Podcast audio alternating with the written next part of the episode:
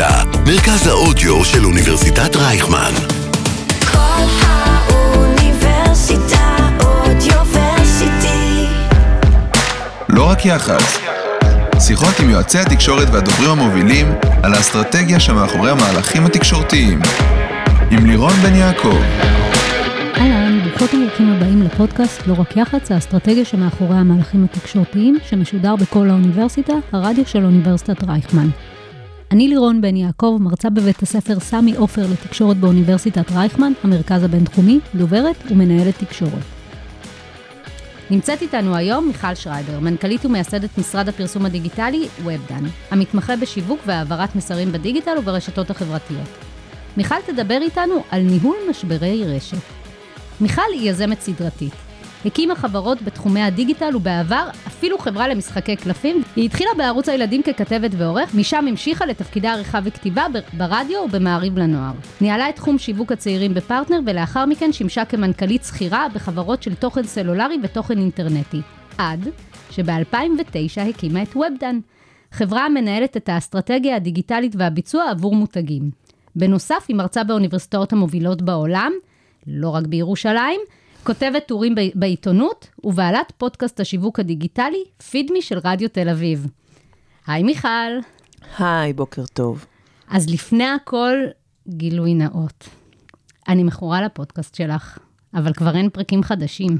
איזה כיף לשמוע. למה הפסקת? את, את יודעת ש... את יודעת את זה שכשאת את מקליטה פודקאסט, אז את, את uh, תמיד מרגישה, בתוך השיחה הרי אנחנו מרגישות שזה רק אני ואת עכשיו. נכון? לגמרי. ואז פתאום מישהו אומר לך, שמעתי את זה, והיה לי, זה, זה הרגשה מדהימה כזאת, שכאילו, וואו, זה, זה מגיע זה לאנשים. מעניין אנשים. כן, זה, זה מדהים. אז, אז קודם כל תודה, זה תמיד נורא נורא נורא משמח אותי. אני אומרת את זה גם למאזינים שלך, אתם נהנים, תכתבו ללירון, זה כל כך כיף לקבל את הפידבק הזה. ממש, נכון. Uh, למה הפסקתי? Uh, קודם כל התחלתי לפני שש שנים כמעט, שזה שנות כלב בעולם הפודקאסטים, כן? זה היה פודקאסט השיווק uh, תקשורת, אני חושבת הראשון, uh, מתוך שיתוף פעולה מהמם עם uh, רדיו תל אביב, בזמנו חלקנו קומה, היינו שכנים.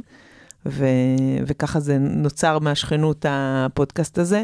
לפני שנתיים התחילה הקורונה, בדיוק הקלטתי פרק uh, עם סופי מלניק, uh, אהובתי המדהימה, ו- ואז התחילה הקורונה, אז היינו בבית, והכל כזה היה זה, ומפה לשם דברים התגלגלו, ואני חושבת שאני הייתי צריכה לבשל משהו חדש. אז קודם כל, השקתי לפני חודש, לצערי עוד לא מספיק בתדירות, אבל יש לי מיני פודקאסט עם הבת שלי, או, שהוא חמוד. שקוראים לו מפשילות שרוולים. אה, שהוא נו- קצר ומדויק ונורא נורא כיף להאזין לו. אז אה, זהו, אז אני מקווה שנקליט עוד פרק, כל יום אנחנו אומרות, נקליט פודקאסט, כן, נקליט פודקאסט, וזה. אה, וחוץ מזה, אני, אני מבשלת איזה פודקאסט חדש, אני, אני, אני עוד, עוד ב... תמיד התהליך של ההבשלה לוקח לי זמן, ואז בום, אז אני מקווה שבקרוב יהיה משהו, משהו חדש לבשר. אני, אני מחכה. Uh, ובגלל שהבטחתי, קלפים? הימורים? מה הסיפור? Um, תראי, אני, uh, דיברת איתי קודם, אמרת כמה זה מעניין סטודנטים לראות uh, דרך שבן אדם עשה מבחינה מקצועית, אז uh, אני התחלתי את, הקריירה בגיל מאוד מאוד צעיר, עבדתי מגיל מאוד צעיר, תמיד, תמיד האמנתי שזה up to me, מה שאני אעשה זה מה שיהיה. לא הייתי באלה ש... לא הלכתי את הדרך הסטנדרטית הזאת, שבוא נלמד, ואז אחרי שנלמד, נלך לנסות. כשאני הייתי באוניברסיטה, אני עבדתי בשתי עבודות. הייתי כבר uh, עורכת uh, מעריב לנוער, ובמקביל הייתי עורכת מוזיקה בתחנת האינטרנט, הרדיו האינטרנטי הראשונה שהייתה בארץ, קראו לה WFM. Uh, היו לנו שדרנים כמו בר רפאלי, מעולה. ומה קשור, וטורג'י, איתי תורג'מן היה משדר לפניי, הייתי משדרת פעם אה, בשבוע, ביום שני ב-12 בלילה, תוכנית שקראו לה מיכלילה, להערכתי היו לה 30 מאזינים, כי הקו האינטרנטי היה נופל כל פעם, זאת אומרת, זה היה בעולמות של, אה, של אינטרנט מאוד לא מהיר. ובתור עורכת מוזיקלית ראשית, אגב, הייתי נוסעת לקניון, לקניון רמת אביב, להביא דיסקים, היה לנו שת"פ עם החנות דיסקים. הייתי נוסעת עם תיק גב, חוזרת עם 30 דיסקים. ופריצת דיסק, ומטעינה אותם במחשב בתוך המערכת כל פעם. אז זה כאילו, אה, אז, אז, אז הלימודים היו, בשבילי כבר הייתי עמוק בתוך העשייה, ובגדול הקריירה שלי התחלקה לבערך 12 שנה שהייתי שכירה, וב-13 השנים האחרונות אני סולו עצמאית. ותמיד עשיתי כל מיני ניסיונות. זאת אומרת, אני חושבת היום בדיעבד שאנשים שהם יזמים, אז הם תמיד יזמים. אז גם אם הם שכירים, אז הם, יש השכירים עוד האלה... משהו מהצד. גם, אבל גם בתוך השכירות שלהם הם נורא יוזמים. בסדר? הם פתאום מייצרים איזה משהו חדש שאף אחד לא ציפה שהם יעשו. שזה זה דברים, נגיד אפילו כשהייתי במעריב לנוער, בדיוק סיפרתי לך בשיחה המקדימה, יום אחד חטפתי עצבים, אמרתי, לא יכול להיות שהעיתון הזה נראה כמו שהוא נראה כשאני הייתי בת 14. אז לקחתי שלושה ימים בבית והפכתי את כל העיתון. אה, שיניתי את כל המדורים, המצאתי את הכל מחדש וזה. זאת אומרת, מי שבוער ב- בעצמות שלו ליזום, אז הוא יוזם, גם אם הוא יוזם בתור שכיר. אמ, אז, אז אחד מהדברים זה באמת לפני, אני כבר לא זוכרת כמה שנים, זה איזה 15 שנה. אה, אנחנו ארבעה חברים, אני, קרינה שטוטלנד, שהיא היום העורכת אה, של האישה, אה, דן פאר, שערך את הישרדות, וירון סלע, שהוא הבעל של קרינה, הקמנו חברת קלפים. החלטנו על איזה משחק קלפים שאהבנו, הלכנו לאייל בי שיעצב לנו את זה, בדיעבד סקסיסטי ברמות מטורפות. לדעתי גם אני וגם קרינה בחיים לא היינו עושות את זה היום, אבל חוסר מודעות, מה שמעיד שאדם יכול להתפתח. לא רק אדם, גם המסביב התפתח, וזה רק אה, חידד את האדם. כן, כן, כן, חד משמעית, היום זה לא היה קורה לנו, וייצרנו בסין, אני, אני לא לא זוכרת אפילו אם זה 15 או 20 שנה, בסדר? זה ייצרנו בסין לפני באמת עידן ועידנים, חוויה מטורפת, הפסדנו כמובן כסף וזה והכל, אבל, אבל למדנו המון על uh, עסקים. זאת אומרת, היום אני לא מתעסקת במכירה של מוצרים uh, uh, פיזיים, וכל ה, מה שאני עושה הוא קשור איכשהו בצורה דיגיטלית כזו או אחרת, אבל ההבנה הזאת של אה, נגיד אה, מכפילי רווח, איך מוכרים משהו בחנות, מה המחיר שאתה משלם בחנות, אבל בעצם כמה זה עלה, וכמה עלה השילוח, וכל הדבר הזה, למדתי ממנו המון המון המון. אז אה, כן, אז גם חברת קלפים, זה גם, אה, זה גם היה חלק מהזה. את מדברת על חוויה דיגיטלית, אבל בין היתר למדת גם גרפולוגיה, שזה בכלל כתב יד. אה, למדתי, כן, למדתי ב... מה הקשר? יודעת, כל אחד יש לו את הדבר הזה, שאני חושבת שהוא קצת מת- מתקשר דרכו, שמשהו עובר דרכו והוא ככה... אה, זה, אני, אני יודעת שנשמעת קצת רוחנית, אני, יש לי צד כזה. אה, כשאני, כשאני הייתי בתיכון, היה לי, הייתה לי איזו סיטואציה מורכבת, נהרג אה, מישהו שהיה החבר הראשון שלי, לא היינו ביחד אז, אבל אה, אני זוכרת את עצמי סגורה בחדר כמה ימים. ואז הלכתי לסטימצקי, קניתי דיסק של דיוויד ברוזה וספר של גרפולוגיה. והתחלתי לשחק עם זה, ואחר כך למדתי, באמת, אה, גם בצבא, למ- למדתי ב- במכללה למינהל, לא יודעת אם מותר להגיד פה שמות כאלה, בוודאי. אבל uh, למדתי כן, ו- ואני אני מאוד אוהבת את זה, זה משהו שמרגיש כמו, באמת אני אומרת, כאילו, um, יש אנשים שהם כותבים שיר, הם אומרים שהם מרגישים שזה בעצם המוזיקה הגיעה מלמעלה והם רק צינור, אז ככה אני מרגישה הרבה פעמים אה, בגרפולוגיה. אני לא מתעסקת עם זה אה, המון שנים.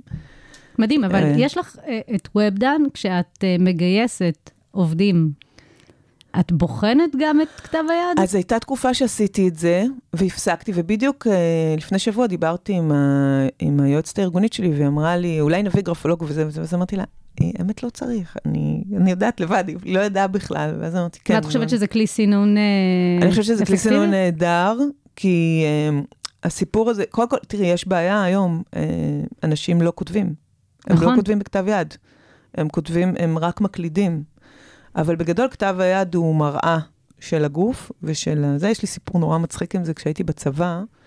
אה, הייתי במודיעין, באיזה קורס כזה אה, מה, מהטובים, ותוך כדי הקורס, אה, אחת החברות אה, שלחה פתק, כתבה לי, את יודעת, התכתבות כזה תוך כדי הקורס, והסתכלתי וראיתי שיש לה משהו בריאות. אז אה, כתבתי לה, תשמעי, לכי תבדקי את עצמך כשאת יוצאת הביתה לסוף שבוע, כי יכול להיות שמתפתחת לך איזה מחלה. ביום ראשון היא לא חזרה. ואז היא חזרה אחרי. כמה ימים, הייתה לה דלקת ריאות, והיא לא יכלה להסתכל עליי. וכן, קצת מטריד. מטורף. כן, אבל זה, אבל זה לא וואו, אני. זה אחלה כלי סינון לדייט ראשון. זה לא אני, זה פשוט uh, מצייר את הגוף, ואז אם מישהו נעצר באיזושהי נקודה, את מבינה שיש שם איזה עניין. וזה זה כלי מדהים, לצערי לא נוגעת בו מספיק בשנים האחרונות, אבל כן. כן. ספרי לנו על ובדן. ובדן, את ובדן הקמתי לפני 13 שנים. אמ, הייתי כבר מנכ"לית שכירה בכל מיני מקומות. אמ, אני, יש הבדל מאוד גדול בין להיות מנכ"ל, מנכ"ל או מנכ"לית שכירים לבין uh, להיות בעלים. Uh, תמיד יש לך מאחורי מי להתחבא כשאתה שכיר. זאת אומרת, גם כשאתה בפוזיציות הניהוליות הגבוהות ביותר, אבל הדירקטוריון לא מרשה. והמעבר הזה הוא מעבר לא קל, במיוחד לאנשים טובים, ש... שאכפת להם מאחרים, שנעים להם. זאת אומרת, אני מסתכלת היום על השנים הראשונות, וחושבת ש... אני, אני הרבה מאוד פעמים, אה, אה, היה לי אכפת, זאת אומרת, יותר מדי הייתי אה, באי נעימויות כאלה. כי המעבר הזה הוא מעבר קשוח. ובדן הקמתי מתוך איזושהי מחשבה שמשרדי הפרסום, מה שהם עושים באינטרנט זה בגדול עוד בילבורדס. זאת אומרת, קחו, קחי את 2009, אינטרנט זה דבר שהפרסום בו הוא מאוד שטוח. זאת אומרת, יש שלט חוצות, אז יש באנר באינטרנט. אין שום דבר שהוא... מצד נ... אחד, אבל מהצד השני היו משרדי יחסי הציבור. אני יכולה להגיד לך שאני הייתי בשלום תל אביב אצל זמיר, ואז בדיוק הקמנו את uh, חטיבת הדיגיטל, מתוך הבנה שזה תוכן, זה תוכן וזה ניהול נכון. uh, יותר אסטרטגי, וזה צריך לבוא מהמקום של uh, הייעוץ התקשורתי. אמ, תראי, במבחן המציאות, אני חושבת שמשרדי היח"צ נכשלו באירוע הזה. זה נכון. הם, אה, הם לא הבינו. היום כשאנחנו מסתכלים על זה, אבל אז, כשאת מתארת את משרדי כן. הפרסום ואת משרדי היח"צ, ואז בעצם נולד כל עולמות המשרדים הקטנים של השיווק הדיגיטלי. נכון, המחשבה שלי הייתה שמצד אחד, משרדי פרסום לא הבינו את העניין הזה של תוכן, כמו שאת אומרת, אבל משרדי יח"צ לא הבינו את העניין של פרסום ושל דיגיטל. לדיגיטל יש חוקים אחרים. של הפלטפורמה? כן, מה זה SEO, מה זה, איך אתה נכון. עושה קידום, קידום אה, אינטרנטי, זה לא, איך אתה מדבר עם אה, כתבים, אני אה, ניהלתי בעוונותיי אה, לפני 20 שנה את השיווק של הצעירים בפרטנר, שהיה עוד אורנג'. אנחנו, תמיד אני מספרת את זה בהרצאות וסדנאות וזה, שהיינו משיקים איזה נוקיה חדשה, בסדר? ונורא רצינו שזה יצליח. אז היו שולחים עשרה עיתונאים למונקו, לארוחת שף, מאוד קשורה לאירוע. ולמחרת איתו בעיתון היה כתוב אה, כמה הנוקיה הזאת נפלאה וכולי. זה, הסיפור האינטרנטי הוא סיפור אחר לגמרי מהעולם של לעבוד מול עיתונאים. אני אומרת את זה בתור עיתונאית לשעבר, שמכירה את ה... מצד אחד. מצד שני, אה, כן היית שולחת את העיתונאים בפברואר לברצלונה. לכנס הסולר נכון. הגדול, ו- אבל בלוגרים, היית שולחת אליהם באותה מידה את המכשיר להתנסות, ואז הם כן היו כותבים חוות דעת כמובילי דעה בתחום הטכנולוגיה לצורך כן, העניין. כן, אבל העולם מאוד השתנה. אני חושבת, אגב, ששם נכשלו אה, משרדי היח"צ. משרדי היח"צ היו רגילים שיש להם קשרים אישיים עם עיתונאים כאלה ואחרים, ולכן הם שולטים בשיח. ואם יש לך עשרה עיתונאים בתחום מסוים שאת מקושרת אליהם, את שולטת בשיח. בעולם אינטרנטי, והם האחרונים שהבינו את זה אגב, שבו אה, יש לי מיליונים שיכולים לכתוב על המכשיר הזה. כל מי שקונה את המכשיר יכול לכתוב עליו. כותב נ, גם. נגמר הסיפור הזה של uh, גן סגור, מה שאנחנו קוראים, שיש כמה אנשים שהם יכולים לכתוב וקולט. אני, אני, אני כל כך עתיקה ודינוזאורית שאני זוכרת עולם שבו אין, אין דבר כזה תלונות. את יודעת, לפעמים אני עושה סדנאות הדרכה ללקוחות על כל מה שקשור לשירות לקוחות בדיגיטל וזה. אנחנו היינו בעידן שבו זה לא, לא הגיע לך השליח של רמי לוי או של שופרסל, אין לך למי להתלונן באמת, כן? היה מכתבים למערכת במעריב וידיעות, והיה הכל בוטק. That's it. עכשיו, אם זה לא מישהו שגם אנסו אותו, רצחו אותו וגנבו לו את הכסף, אז זה כנראה לא יופיע, כי, כי יש מעט מאוד מקום. היום כל אחד יכול לכתוב פוסט, שהנה קיבלתי שירות לא טוב פה ופה ופה, וכולם דרוכים ונעמדים, זאת אומרת, הפירמידה התהפכה. אבל אני חושבת שאת זה משרדי היח"צ אה, לא ראו בזמן. הם לא הבינו את ההבדל המהותי הזה בין עבודה one to many לכ... לעבודה של אחד על אחד. הנה, אני מחובר לעורך הזה והזה, ואז הוא ידאג לי שבכלי התקשורת הזה לא יכתבו עליי רע. זה, זה, זה, זה כאילו mindset אחר לגמרי. ולשם נכנסנו. והרעיון שלי היה שאני רוצה לתת אה, את היכולת גם לגופים וגם למותגים, זאת אומרת, זה גם, אה, אנחנו עובדים גם עם אה, אה, משרדי ממשלה, גופים את יכולה ציבוריים. לתת דוגמאות, שמות של לקוחות שאת עובדת איתם? כן, אנחנו עובדים עם משרדי ממשלה כמו משרד הכלכלה, טיפלנו במשרד הבריאות הרבה מאוד שנים, משרד החוץ. קורונה, ו- טיפלת במשרד הבריאות? קורונה, חלק, חלק א', קורונה חלק א'. גל ראשון, שני? כן, טיפלתי חמש שנים במ- במשרד הבריאות, האמת, ואחרי גל ראשון, שני, כן, אנחנו אה, אה, סיימנו, ויש לי הרבה ידע סביב האזורים האלה, אפשר לדבר על זה, אפרופו משבר, בדיוק סיפרתי לך, נכנסתי, הלכתי לשירותים, אז תלוי שם איזה פוסט שהכנו כזה בשבת, בתחילת הקורונה, כן? וזה מדהים, פה קמפיין ויראלי, אני הולכת ב- בכל הארץ, בכל מקום שאני נכנסת וזה, אני רואה כל מיני פוסטים שהכנו שם ב... בגל גל קורונה אחד תלויים בזה, זה נורא מצחיק אותי, דברים האלה, איך דברים מתגלגלים. טיפלת גם בפיקוד העורף? טיפלתי בפיקוד העורף, כן, בעולם שלא היה בו אה, אה, סושיאל ו, ומלחמות. אני, אני אסביר. אה, עד לפני לא הרבה זמן, כן, שפרצה המלחמה באוקראינה, בעצם המערב לא הכיר מלחמות. מלחמות היו משהו שקורה באפריקה בגדול, ואצלנו. ובאפריקה פחות מעניין את הממשל אה, לדאוג לאזרחים שיחיו. ובעצם מה שקרה זה שבעמוד ענן הייתה המלחמה הראשונה, המבצ... קראו לזה מבצע, כן? מבצע זה יותר אצלנו זה זול. תמיד מבצעים. זה מבצע, זה, זה, זה יותר זול ממלחמה. אה, שהשתמשנו בסושיאל מדיה כדי אה, לתת לאנשים אה, מידע מציל חיים. גם שם היו לי סיפורים מוטרפים של אנשים שסיפרו לי אה, איך הם, מישהו, אה, יש לי איזו חברה שהייתה בהבימה ובדיוק הייתה אזעקה, והם התחילו לרוץ, ואז מישהו אמר, תבואו אחריי, צריך לרדת פה לחניון. ואז היא הלכה אליו ואמרה לו, איך אתה יודע? אז הוא אומר, אני עוקב אחרי עמוד פייסבוק של אה, פיקוד העורף. הם אמרו שם. יודעת, דברים נורא מרגשים. ועד אז בעצם עקבו אחרי עמודי פייסבוק של חברות מסחריות. לא עבדו, לא- כאילו, מה זה מעניין לעקוב אחרי פיקוד העורף או אחרי כל חברה ממשלתית אחרת? מה זה ייתן לי? בדיוק, אז, אה, אז קודם כל, תדעי לך שפיקוד העורף, אחד הדברים שאני גאה בהם, זה ששיגעתי אותם שם, אה, וזה היה לפני במחנה, ולפני דובר צה"ל, ולפני חיל האוויר, לפני כולם. אה, והאמירה שלי הייתה מאוד ברורה. אנחנו צריכים להיות איפה שהקהל נמצא, ולא איפה שנותנים חשיפה. כי היה להם, אה, אני זוכרת את השיחות הראשונות, אמרו לי, תשמעי, יש לנו בערוץ הראשון, זה עוד לא היה התאגיד, בערוץ הראשון, יש לנו זמן מסך. אני אומרת, בסדר, אבל אין לכם צופים. כאילו, יש איזה דיסוננס, אוקיי? אז, אה, אז כן, אז האינסנטיב שם, אגב, ב, אה, כשפייסבוק התחיל ב, באזורים האלה, היה המון כזה פרסים, לזכות וכולי. ואני אמרתי, מה אני אתן? אני אתן אה, מזריקי אטרופין? כאילו, באמת, מה, מה נחלק לאנשים? את יודעת, לאנשים לחוצים, זה יכול להיות לא רע, אבל... ובעצם הבנו שהאינסנטיב הוא אחד, לדעת לפני כולם, להפחית חרדה, ולהיות אה, מישהו שיכול אה, יכול לתת מידע מציל חיים. שהיום זה מאוד מאוד, אה, לכל, לכל אה, עירייה יש היום נכון. עמוד טלגרם, נכון. שמתקשרים באופן ישיר עם התושבים. נכון, נכון. זה, כן, גם אחד הפרויקטים, אגב, שעשינו, שאני גם גאה בו, עשינו הכנה, אה, להכ- הכנה למלחמה עתידית, ואז אה, אה, באמת יצרנו קשר עם כל העיריות, עם כל מד"א, עם כולם, כאילו, כדי שיהיה לנו ריכוז שבעת חירום אפשר אה, אה, יחסית בהרמת כפתור לחבר את כולם. אני מאמינה מאוד מאוד מאוד גדולה בלונג טייל. בזה שהחיבור של הרבה מאוד גופים קטנים הוא יותר חזק מגוף אחד גדול. את יכולה לתת דוגמה? מה זה אומר?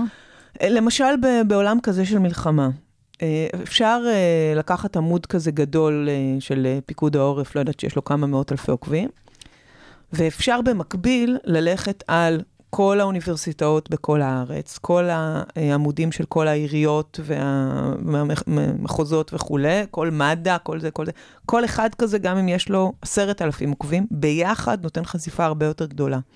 אז אני, אני מאמינה גדולה ואז בזה. את בעצם את אותו מידע... את אותו נותן- מידע, את יכולה לעשות אותו סמי פרסונלי, פעם אחת לוגו מד"א ופעם אחת לוגו עיריית ירושלים ופעם אחת זה, אבל כל המידע מוצף, ויותר קל לנו גם לצרוך מידע כשאנחנו מקבלים אותו כאילו מהקהילה שאנחנו שייכים לה.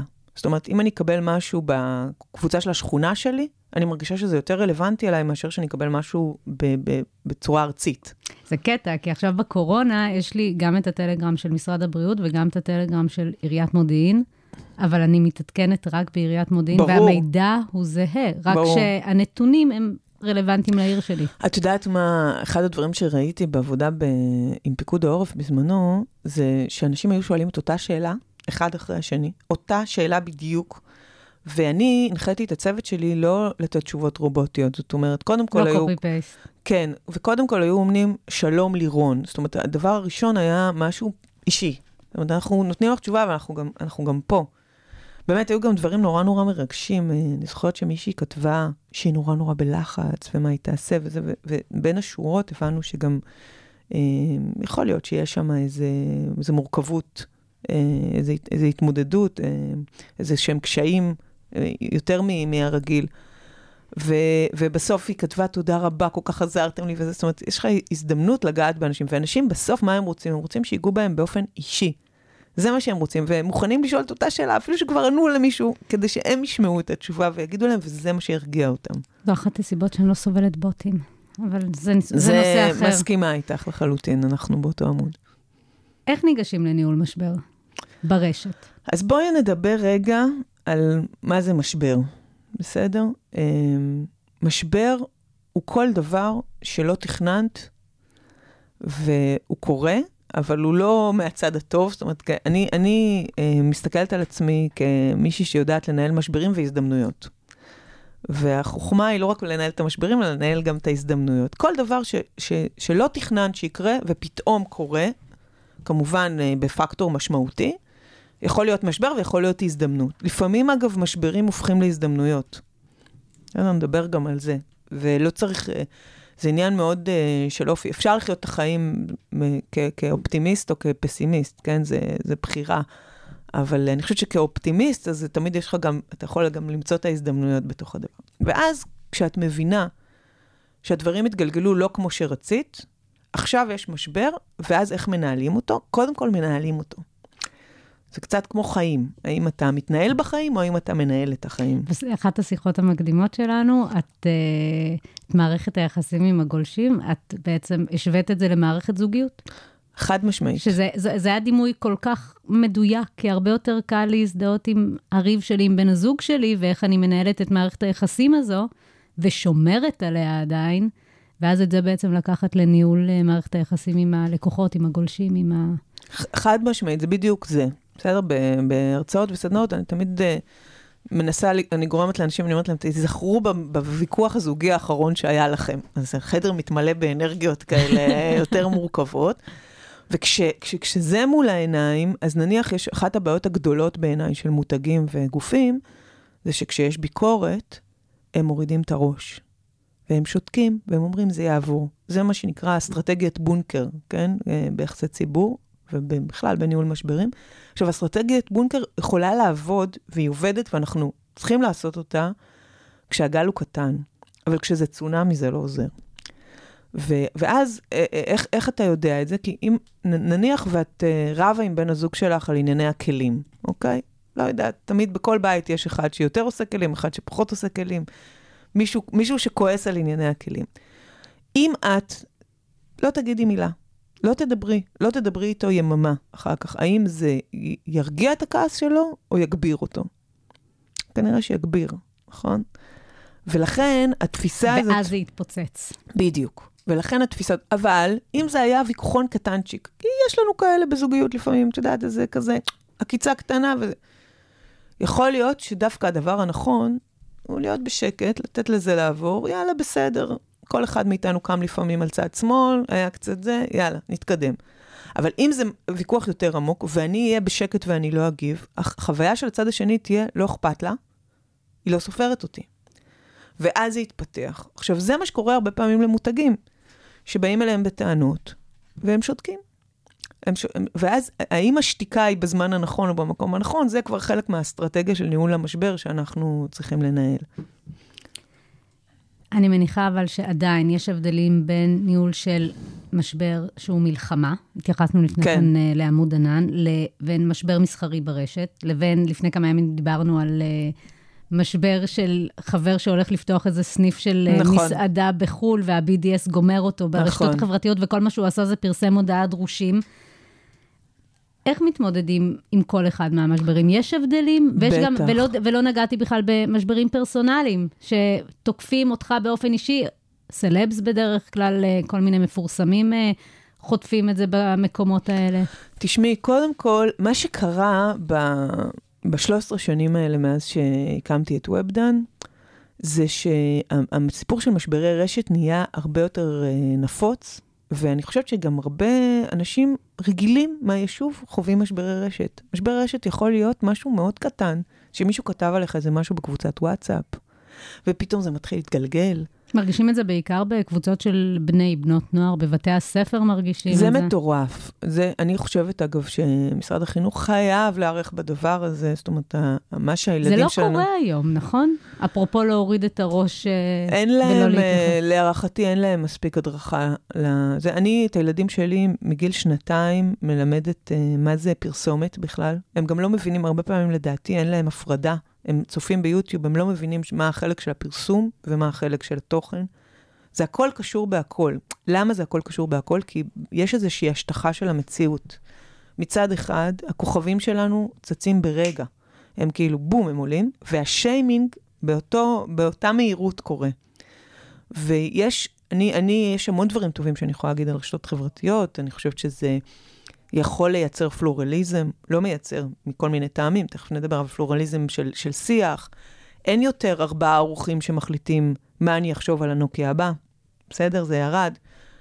אבל זה נורא משטח את צורת החשיבה שלנו. למה? כי אם אני גוללת, ויש לי בערך שנייה וחצי attention לכל פוסט שאני רואה, אני לא נכנסת לעובי הקורה. כתוב שהבן אדם הזה הוא איש מזעזע והוא עשה דברים מזעזעים, וזהו, ועכשיו גם אני בעליהום עליו. אני לא טורחת לקרוא רגע עוד משהו. בסדר, איך השיפוט הוא מהיר. מנהלים את הדבר הזה מהצד השני? היה לנו ממש לאחרונה את וויל סמית ואת uh, הסתירה. איך מנהלים דבר כזה? ולכל אחד יש מה להגיד על זה, וזה לא משנה אם זה בארץ או ברור. בחו"ל, וויל סמית זה סתם דוגמה, זה יכול להיות ב- מחר על מישהו אחר תראי, בארץ. אה, אז, אז, אז, אז אני אומרת ככה, אז, אה, זה יכול להיות סלבס. אני, אני ליוויתי אנשים מאוד מפורסמים שחטפו חטפו ברשת, וישראלים יודעים להיות, אני אומרת לך, מאוד שחור ולבן. זה נהיה נורא שחור ולבן. או שאתה... לצאת החוצה ולדבר? להגיע לדנה וייס? להגיב בפלטפורמה שבה דיברו עליך? אני מניחה שאין אה, תשובה אחת לדבר אין תשובה הזה, אחת. אבל איך ניגשים לזה בכלל? אוקיי, אז הדבר הראשון שאנחנו עושים, אפרופו מלחמה, אנחנו קוראים לזה מפת מלחמה אצלנו בתזה של הניהול של הדבר הזה, ואנחנו בונים מפת מלחמה. כי לפני שיש לך ידע, אתה לא יכול לקבל שום החלטה. ומפת מלחמה אומרת שאני רוצה לבדוק איפה מדברים עליי ומי מדבר עליי, וכמה זה, זה מתפשט. אני, אני, אני אסביר, אני טיפלתי נגיד במשבר של אה, חברה מסחרית, אה, של מזון, לפני כמה שנים, והייתה שם, המנכ"לית הייתה בלחץ, בוא נצא בכתבות ובוא נעשה ובוא... אמרתי לה, תני לי, תני לי כמה שעות, קודם כל לבנות מפת מלחמה, ואז. לא, לא. זאת אומרת, מצד אחד אתה צריך לרוץ מהר במשבר, מצד שני, אתה צריך לוודא שאתה רץ בכיוון הנכון. וכל הסדנאות שלי בזה מתחילות בשקף אחד מתוך הספר האהוב עליי, מדריך הטרמפיסט לגלקסיה, שבו כתוב, Don't panic. כאילו, לפני הכל, תירגע. כי כשאנחנו מקבלים החלטות, אה, כשאנחנו בהיסטריה, החלטות הן תמיד לא טובות, ולכן צריך להיות רגועים. אז במשבר ההוא, היא, היא, היא רצתה לרוץ, כי היא חשבה שהם בתוך משבר נוראי, והיא רצתה לשפוך המון כסף על פרסום. חברת הפרסום יעצה לה עכשיו לצאת וכולי, ואני, מהצד השני, הסתכלתי, ומה שראיתי, המון כסף על פרסום בשביל מה? בשביל לסתור את הטענות... להתייחס ספציפית למשבר, כן, לא ללכת כן. לכיוון שמדבר על משהו אחר כן, בכלל. לחזק את המותג, לחזק את אוקיי. זה, לסתור את הטענות. ואני, כש, כשאני עשיתי את הניתוח, ראיתי שבאמת המשבר נמצא בהרבה מאוד מקומות. יש כל מיני קבוצות בפייסבוק, ויש כל מיני טוקבקים, ויש כל, כל מיני פורומים, בהרבה מאוד מקומות, אבל בכל המקומות האלה כמעט, יש את אותם חמישה אנשים שמנהלים את אותו שיח. מה זה אומר?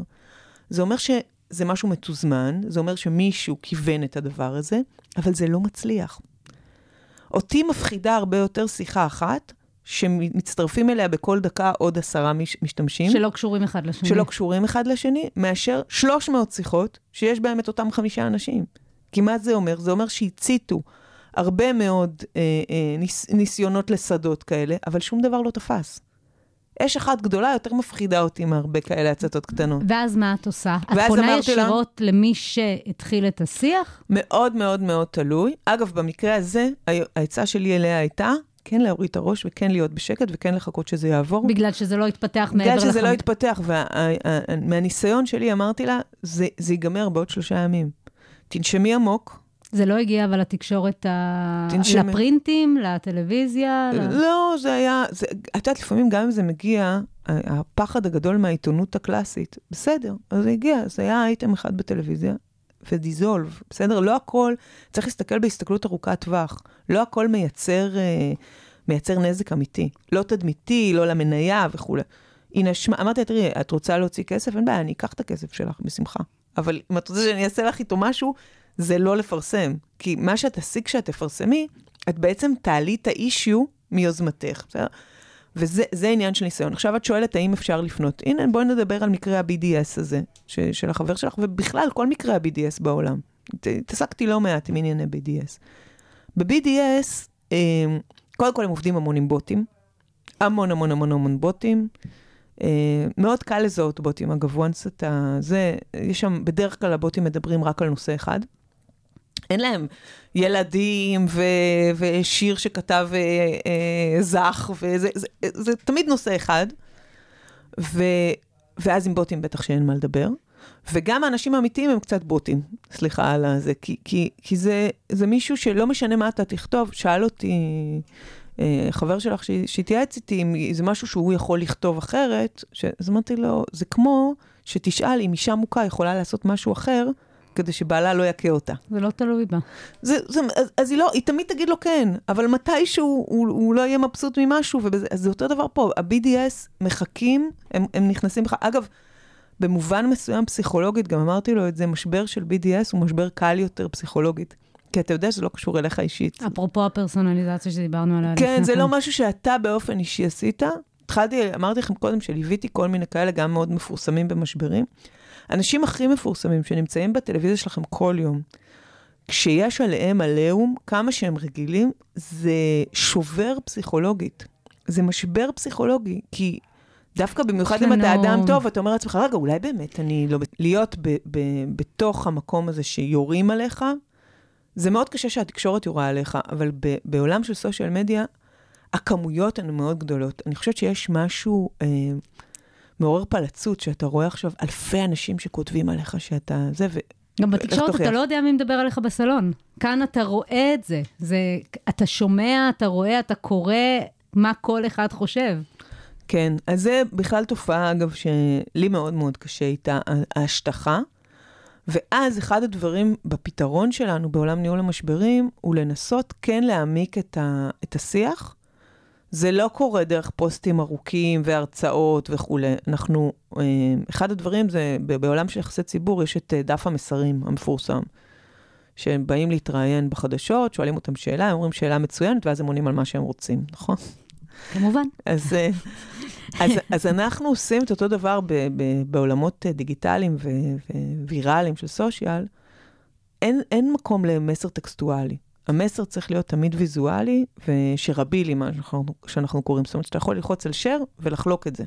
ואז זה נורא קל. אפרופו מלחמות, עד היום, אה, שלא נדע, אבל כל פעם שיש מבצע, אז אני רואה בוויינט, זה פורמט שאני בניתי לפני, לא יודעת, אה, עשר שנים אה, במ- במלחמה, שמחלק את הארץ למרחק מעזה, מהטילים, האם זה מקום עבודה או התקהלות או זה, זה, זה האם תהיה זה, זה, זה התחיל, זה סיפור מדהים, כי זה התחיל בתור שני עמודי אה, A4, שקיבלתי מהאלוף, שאמר, אה, תעלו פוסט, שמראה הנחיות למה יקרה מחר. מרתק. אמרתי לו, אתה מוזמן להעלות את הפוסט הזה, אבל אני לא, זה אני לא יודעת להעלות.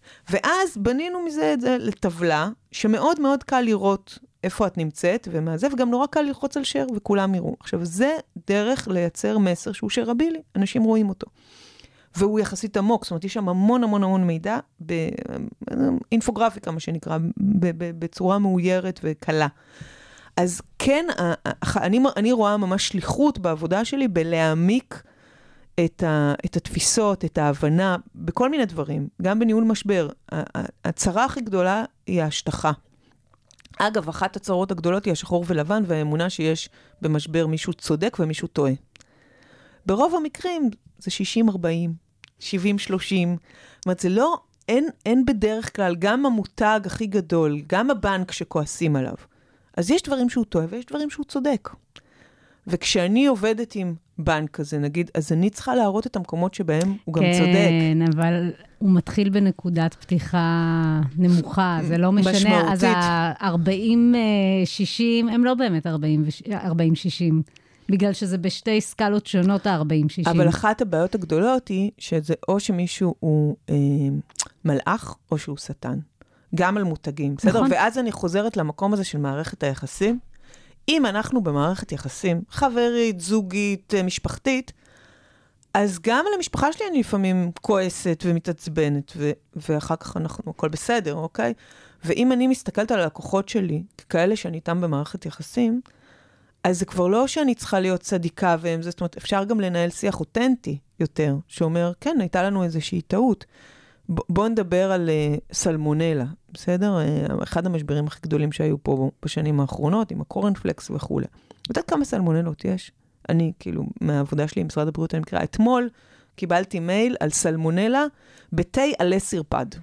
אוקיי? תודי, לא חשבת על זה, כן? הורידו מהמדפים אתמול תה עלי סרפד, כי יש שם סלמונלה.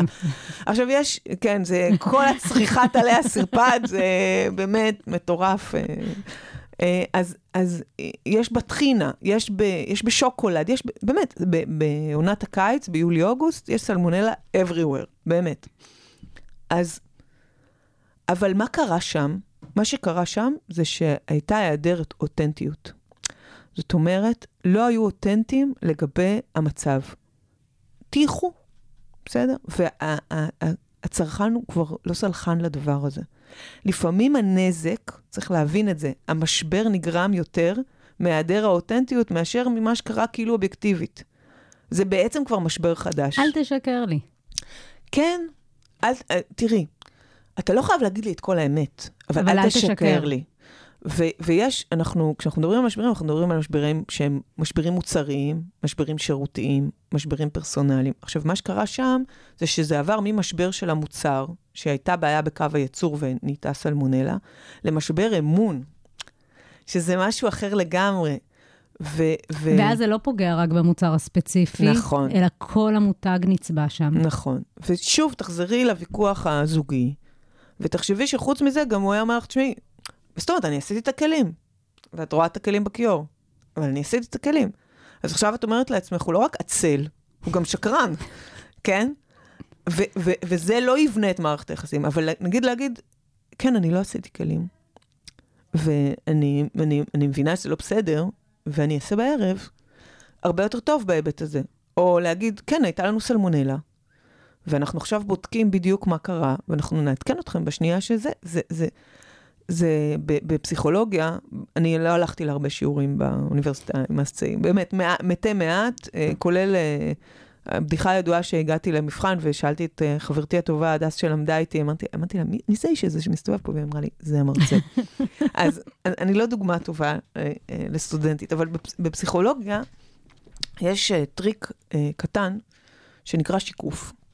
שהרבה מאיתנו הולכים אה, לטיפול פסיכולוגי, מדברים, מדברים, מדברים, ואז הפסיכולוג או הפסיכולוגית אומרים לנו, מה שאני מבינה ממך זה 1, 2, 3, אנחנו משלמים להם את ה-500 שקל, ו- והולכים הביתה. אבל, ומה מה כל כך חזק בשיקוף הזה? שפתאום אתה שומע מישהו אחר אומר את מה שאתה מרגיש, ואז אתה מרגיש מוכל, אתה מרגיש שמישהו מבין אותך. בניהול משברים, כלי של שיקוף הוא כלי נורא קריטי. כי אז אני אומרת לך, אני מבינה שאת במשבר. אני מבינה שאני עשיתי משהו לא בסדר, וזה גורם לך להרגיש לא טוב. את כבר מרגישה שיש בינינו תקשורת. אם אני שיש לא מישהו אומר... מהצד השני. בדיוק. אם אני לא אומרת כלום, אז, את, אז את, ה, ה, הלחימה שלך אה, נהיית יותר חזקה, כי את, כי את מרגישה שאת אה, מול תחנות רוח. שמתעלמים ממך. לגמרי, לגמרי. אוי, זה מעולה. זה ממש מחדד את, ה... את ההבנה. כן, אז, זה, אז זה, זה מאוד חשוב, והרבה פעמים, תראי, גופים, אה, את מכירה את חברת חשמל, זה, זה גופים כאלה גדולים, הם עוברים אה, מהפכה, הם עוברים מהפכה בשנים האחרונות, הם, הם מבינים שאין להם ברירה. מי יתייחס לצרכן הקטן בקצה בחדרה, כן, אה, אה, אה, סימה מחדרה? אף אחד לא, לא יתייחס אליהם. והם מבינים שצריך להתייחס, שצריך לנהל תקשורת, שזה זה כבר תקשורת שצריכה להיות יותר סימטרית. אגב, כששאלת אותי על ובדן, על ההקמה בהתחלה, אחד הדברים שאותי עניינו, זה הסיפור הזה שהמהפכה האינטרנטית היא מהפכה של דיאלוג לעומת מונולוג. הרדיו הוא מונולוג, אנשים שומעים אותנו עכשיו באוטו. הם לא, יש להם מלא דברים להגיד לנו, הם לא יכולים, בסדר? הם אה, רואים חדשות. זה לא רק שהם לא יכולים, הם גם שומרים את זה כל הדרך, ואז הם מגיעים לחניה והם שכח... אני, אני שוכחת מה רציתי לכתוב אחר כך ב... כן. בדיוק, הם, לא- הם, לא- הם באופן עקרוני, הם לא יכולים. הם נכון. קוראים עיתון, הם שומעים, הם רואים את הטור זה דעה. חד-כיווני. זה חד-כיווני. האינטרנט, מה שהגדולה האדירה שלו, זה ש, שזה דיאלוג. זאת אומרת, אני יכולה להגיב. במיוחד ברשתות חברתיות. אגב, זה השינוי הכי מהותי שפייסבוק הביאו לחיים, הסיפור הזה של הדיאלוג ושל היכולת אה, אה, לדבר ולהגיד מה, מה יש. אז כש, כשאני התחלתי להכניס אה, לפייסבוק אה, מותגים, הם חשבו שזה עוד בילבורד, עוד שלט פרסומת, ששם, אמרתי, לא, והם אמרו, אבל אנשים יגיבו לנו? אנחנו לא רוצים שיגיבו לנו. כי הרבה יותר קל לי להיות גדול ולשלוט בהכל, ושאף אחד לא יגיד את דעתו. ולחסום את האפשרות וזה לתגובות. אפרופו לא? הפ- הפער בין יחסי ציבור. זה לא, זה לא הדבר. נכון. הדבר פה הוא דיאלוג. וגם זה שהמידע הוא בשכבות. זאת אומרת, אה, אני, אני יכולה עכשיו כשיש בעיה, בואו ניקח את משבר הקוטג', בסדר? שהיה, הוא היה, אבל עכשיו אנחנו מרגישים שדברים חוזרים. יש חוזרים. עכשיו את מחאת יוקר המחיה, שהיום, בניגוד ל-2011, 11. יש לך עמוד כמו הצינור באינסטגרם, שהוא מלבה, נכון, והוא מפיץ, והוא מהדהד את המסרים, ומאוד מאוד קשה לה, לעמוד מול הדבר הזה, והוא גם משפיע, הוא מייצר שינוי. חד משמעית. איך מתמודדים עם זה? זה אותם uh, עקרונות של uh, 2011? תראי, 2011 היה בעיניי הצונאמי של משברי הרשת. בסדר? הקוטג' היה צונאמי של משברי הרשת, אף אחד לא צפה משהו כזה. משם נולדה המחאה החברתית, שאחר כך ברוטשילד והאוהלים וכולי וכולי וכולי, היה שם גם איזשהו ארגון, אבל זה, עף משם.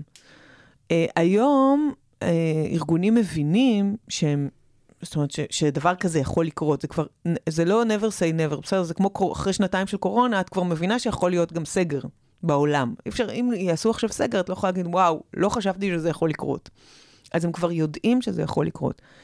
העקרונות, אה, כן, העקרונות דומים, במובן הזה שאתה חייב להתייחס לאנשים, אתה לא יכול להתעלם מהם. אתה חייב להתייחס לקושי שלהם, לצרכים שלהם. זה בעצם מאלץ ארגונים לייצר אינטליגנציה רגשית. יש תמיד שיח, תמיד יש את מי שבעד ומי שנגד. אני מאמינה, יש ציטוט מפורסם שאומר שכדי אה, לנצח את החושך צריך להגביר את האור. אז צריך גם להוריד את החושך וגם להגביר את האור. זאת אומרת, בתוך סיטואציה כזאת, הדבר הנכון לעשות הוא לחזק את הקולות שהם נגד המלחמה, נגד החרם, נגד כל הדברים האלה, ובמקביל להראות מה אנחנו עושים כדי להילחם בדבר הזה, ושוב, לעשות שיקוף. אנחנו מקשיבים, אנחנו שומעים, אנחנו קשובים. בני אדם הם יצור לא מושלם. צריך לצאת מנקודת ההנחה הזאת, וגם חברות הן יצור לא מושלם. אנחנו אוהבים את בני האדם שאנחנו אוהבים לא כי הם מושלמים, אלא בגלל מי שהם. ואם הם טועים, אנחנו לא מוחקים אותם. אה, אבל שאלה איך הם טועים, וגם איך הם מתנצלים על הטעות, איך הם רואים את הטעות, האם הם לומדים ממנה, האם הם מתפתחים. ושהם מתייחסים. אחד מה, מה, מהעניינים זה שמותגים הרבה פעמים מתעלמים, הם פשוט מתעלמים מהלקוחות, מהצרכנים, מהגולשים. נכון, נכון, נכון. אז שוב, זה הפתרון. עכשיו, שוב אני אומרת, יש סיטואציות שכדאי להתעלם, אבל, אבל מה גובה הגל זה בדרך כלל אה, דורש אה, הרבה שנות ניסיון וקמטים בשביל אה, להבין. אפרופו התעלמות, אחד מהמשברים שמאוד מאוד קשה לטפל בהם ולהתייחס אליהם זה משברי סייבר. נכון. אנחנו מכירים את זה גם, לא, לא רק מחברת חשמל, אבל כל שני וחמישי שזה מתקפת סייבר על אתרי משרדי ממשלה ואתרים כאלה ואחרים. איך מת... אפשר להתמודד עם זה בכלל? אפשר להתייחס לזה? אז תראי, קודם כל להערכתי, זה האזור שאנחנו הולכים, אה, שהולך לצמוח דרמטית בשנים אני חושבת הקרובות. שככה התחילה המלחמה באוקראינה.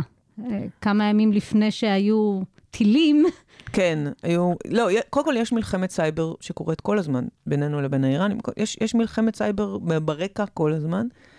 זה מבצע, זה מבצע, זה לא מלחמה. נכון, מבצע, לגמרי, סייל. Uh, לפני כמה שנים, לפני שלוש שנים, הייתי בניו יורק, uh, הרציתי באיזשהו כנס uh, של uh, ערים חכמות. באמת, היו שם מרצים uh, מטורפים, זה היה מאוד כזה, ככה רעדתי קצת, uh, זה, ראש עיריית uh, מונטריאול וראש ממשלת uh, קנדה, כל מיני כאלה, כאילו, אנשים... Uh, ו- ודיברתי עם כמה, הייתי שם בסוג של convention כזה של אה, כל מיני ראשי ערים אמריקאים. אה, זה סיפור מצחיק, אבל יש לי חבר אה, טוב שהיה ראש עיריית אה, אה, פילדלפיה. אז, אה, אז, אז, אז, אז איכשהו הגעתי איתו לכנס של כל מיני ראשי ערים אמריקאים, והם, כל ראש עיר אמריקאי שדיברתי איתו, דיבר איתי על סיפור הסייבר. לפני שלוש שנים, שלוש וחצי שנים. אמ, האמריקאים חוו את זה הרבה יותר חזק עוד לפנינו, את כל הסיפור של הכופר. אה, היה בניו ג'רזי ניסיון, אה, לקחו אה, רשומות עם מידע והיה צריך לשלם כופר, והם פחדו פחד מוות כל ראשי הערים האלה, שהם יחטפו את זה. עכשיו, מה עושים במקרה כזה? יש את כל מה שעושים מבחינת סייבר, שזה סיפור אחד, ויש את כל מה שעושים מבחינת תקשורת. אה, אני, בעוונותיי, אה, עזרתי לטפל במשבר האחרון שהיה עם אטרף אה, וסייברסר וכל הדבר הזה. תזכירי רק למי שלא זוכרת. סיפור מאוד מורכב, האיראנים אה, נכנסו, האיראנים תקפו את, את השרתים של אטרף וגנבו רשומות. היה פה חשש מאוד גדול מאנשים שיצאו, מה, שיוצאו מהארון וכולי וכולי. אבל בגדול, הסיפור במשבר סייבר הוא מורכב, כי יש לך כמה לקוחות. יש לך את הלקוחות הממשלתיים, את המדינה, שיש לה כל מיני טענות ומענות. יש לך גם את הצרכנים שאולי גנבו להם מידע, ויש לך את הקהל הרחב. ולכל אחד יש את הרצונות שלו ואת הצרכים שלו וכולי. תראי, זה, אני לא מאחלת את זה לאויבים שלי, אה, לעבור את הדבר הזה. זה פיגוע כמו כל פיגוע, בסדר? זה פיגוע, פיגוע סייבר זה פיגוע, צריך להבין את זה. אה, היום גם המשרדי ממשלה, בתי חולים, זה, אף אחד לא מצליח להתמגן, אין התמגנות של 100% מסייבר. מצד אחד צריך להתמגן, מצד שני, כן אה, לשמור על חוסן כלפי הקהל הרחב, נכון. כדי שהתדמית לא תיפגע, וכך גם השירות והמוצר עצמו והחברה. איך מתנהלים מול הלקוחות? מדבררים להם את זה באופן אישי? אומרים להם, "ה- הפרטים שלכם נחשפו, לא נחשפו? אה, אה, תראי, גם יש הרבה עניינים רגולטוריים, לא הכל אתה יכול להגיד, לא, זה, זה, זה משבר מאוד מאוד מורכב. אה, הרבה יותר, אה, כאילו, עד כמה שחשבתי שמשברי רשת באופן כללי הם דבר מורכב, משבר סייבר הוא משבר מורכב.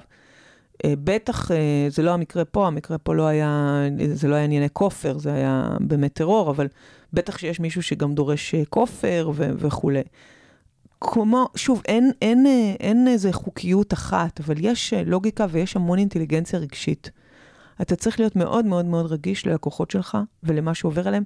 לפעמים אין לך מידע להגיד, אין לך, אבל כל מה שאתה יכול להציע זה אמפתיה אמיתית, לא מזויפת. וכשאתה מציע את האמפתיה האמיתית, תראי, אני, אני הייתי גם ב...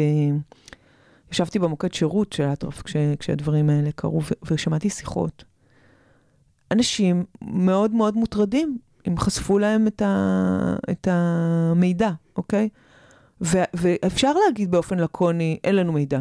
ואפשר להגיד, אנחנו נורא מבינים אותך, זה באמת סיטואציה מורכבת וכולי, אנחנו עושים כל מה שאנחנו יכולים. זה משמעותי נורא ההבדל הזה. ושוב אני חוזרת אל מערכות היחסים הקרובות בחיינו. אפשר להגיד לנו לא, השאלה איך. זאת אומרת, איך אנחנו אומרים לא אחד לשני, איך אנחנו אה, נותנים תשובה שהיא לא מה שהצד השני רצה לשמוע, אבל בצורה שמכבדת את הצד השני, ולא בצורה שמוחקת אותו. אז הסיפור של משברי סייבר סופר מורכב. אני רק אגיד משהו אחד נורא חשוב באופן כללי על כל המשברים.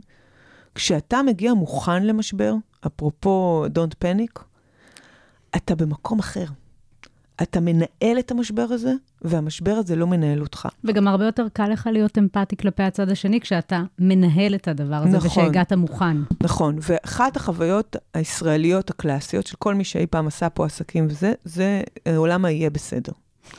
אני ישבתי פעם בארגון מאוד מאוד מאוד גדול, אה, ביטחוני, ואמרתי להם, תשמעו, אנחנו צריכים להיערך למצב שתהיה מלחמה. והסתכלו עליי כאילו, מלחמה? וזה הדהים אותי, בסדר? אני, אה, אני, לפי הסטטיסטיקה, כל כמה שנים יש פה מלחמה. ואני פעם בכמה שנים הולכת לכל הלקוחות שלי וזה, ואומרת להם, תשמעו, בואו נערך. אם יש, מה אנחנו עושים? מה אנחנו כותבים ואז בכל זה מיני מקומות? בעצם תיק חירום לדיגיטל, לרשתות החברתיות. בדיוק, וכשאתה חושב על הדברים, בעודך יושב באולפן כזה סבבה ואוכל לך איזה בייגלה, זה עולם אחר מאשר שיורים עליך. ומה שקורה בתוך משבר כזה, יורים עליך, מתקשרים אליך מכל גוף בתקשורת. הלקוחות מקריסים את הקווים. הרשויות באות אליך בטענות, זאת אומרת, אתה באמת יורים עליך, ואם אתה לא מוכן עם איזושהי תוכנית מראש של מה הולך לקרות, מצבך מאוד מאוד מאוד קשה בסיטואציה, גם פסיכולוגית. גם מנכ"לים וגם יו"רים מאוד מאוד מנוסים. אני הייתי בהמון סיטואציות. את יודעת, אנחנו מדברים ומדברות, ואני לא נותנת הרבה דוגמאות קונקרטיות, כי אה, אחד, תשאלי אותי מה זה משבר טוב, שאף אחד לא יודע שהוא היה. בדיוק. אז קודם כל יש לי מלא כאלה, שהרגתי אותם לפני שהם קרו, ואז זה, זאת ההצלחה הכי גדולה, אבל אף אחד לא יודע. וחלק מהעניין זה הדיסקרטיות, כן? אני, מה שאני מדברת עליו זה דברים שאני יכולה, ובצורה גם מינימלית. אבל אני אומרת לך שאני ראיתי מנכ"לים ויו"רים מאוד מנוסים, הרבה יותר מנוסים ממני, מאבדים את זה. מאבדים את זה, מקבלים החלטות לא נכונות בגלל הפאניקה, בגלל הלחץ, בגלל לחץ מהדירקטוריון ולחץ מהמשקיעים ולחץ, לחץ, לחץ, לחץ על הכיסא. לחץ על הכיסא. בסוף מנכ"ל, גם של חברה של עשרת אלפים אה, עובדים, הוא שכיר הרבה פעמים, והוא מפחד שהמשבר הזה יעלה לו בכיסא שלו. ויש פה המון המון שיקולים, ולכן כשמנהלים את השיחות האלה לפני ומתכוננים לפני, אף פעם אי אפשר להתכונן ל-100% תסריטים, בסדר? בכלל, בחיים, אתה לא יכול להתכונן ל-100%. אבל תפיסת העולם שלי היא שלתסריטים הטובים לא צריך להתכונן. אבל לתסריטים הפחות טובים בחיים, עדיף להיות מוכנים. עדיף לחשוב, uh, rainy day, מה, מה יקרה? worst case scenario, איך אנחנו פוגשים את זה. עכשיו, מה שקורה לפעמים, אגב, כשאנחנו עושים כזה תיק משברי מראש, הארגון פתאום מוצא כל מיני דברים שהוא לא ידע עליהם. הוא פתאום מבין עקבי אכילס שהוא בכלל לא חשב עליהם. זאת אומרת, אה, הייתי בשיחה כזאת עם חברת אנרגיה גדולה ש- שהייעצתי לה, אמרתי להם, תשמעו, לא צריך להתכונן רק למשבר מסוג מסוים. יכול להיות שיהיה לנו משבר אה, בכלל מישהו מההנהלה שיטריד מינית. אמרו, כאילו, בכלל לא חשבו על, על האפשרויות האלה. זה לא חייב להיות רק בתחום עיסוק. בדיוק, זה יכול להיות משהו כלכלי. ב- לגמרי. במשאבי אנוש זה יכול להיות, בשירות, שזה בכלל לא העיסוק. לחלוטין.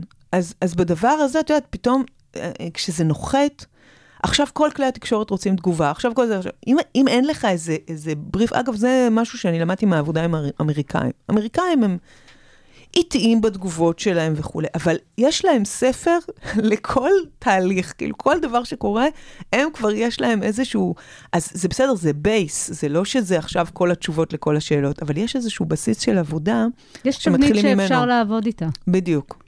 עד כאן לא רק יח"צ האסטרטגיה שמאחורי המהלכים התקשורתיים, המון תודה למיכל שרייבר, מנכ"לית ומייסדת חברת הדיגיטל ובדן. אני ממשיכה לחכות לפרקים חדשים של פידמי. אני אחשוב על אני זה. מאחלת לך הרבה משברים. חס וחלילה, אני לא מאחלת לאף אחד משברים, רק הזדמנויות. אוקיי.